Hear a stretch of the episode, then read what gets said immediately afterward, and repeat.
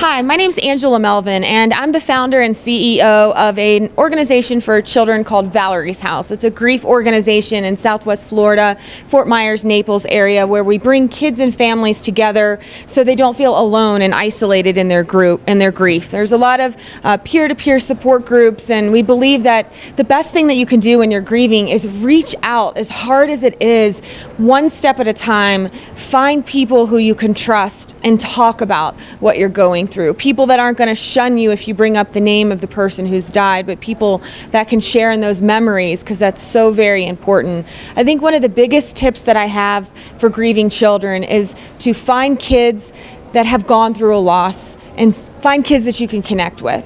And just know that it does get better. I lost my mom when I was a little girl at 10. I'm 42 now, and I'm living proof that you can get through this with the help of others. Thank you.